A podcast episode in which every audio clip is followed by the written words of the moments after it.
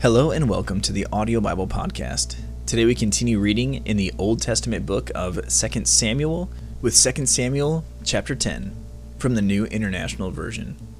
In the course of time, the king of the Ammonites died, and his son Hanun succeeded him as king.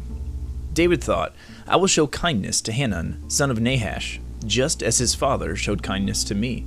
So David sent a delegation to express his sympathy to Hanun concerning his father. When David's men came to the land of the Ammonites, the Ammonite commanders said to Hanun, their lord, Do you think David is honoring your father by sending envoys to you to express sympathy? Hasn't David sent them to you only to explore the city and spy it out and overthrow it?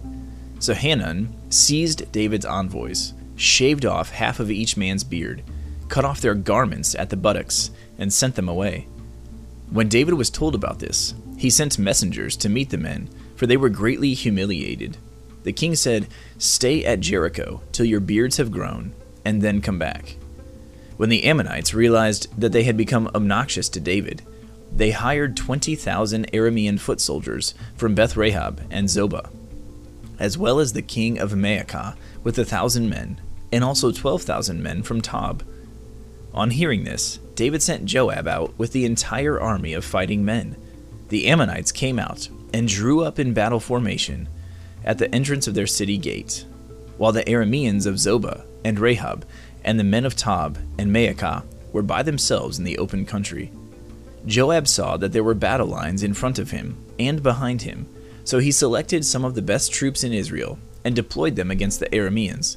He put the rest of the men under the command of Abishai his brother and deployed them against the Ammonites. Joab said, If the Arameans are too strong for me, then you are to come to my rescue. But if the Ammonites are too strong for you, then I will come to rescue you. Be strong, and let us fight bravely for our people and the cities of our God. The Lord will do what is good in his sight.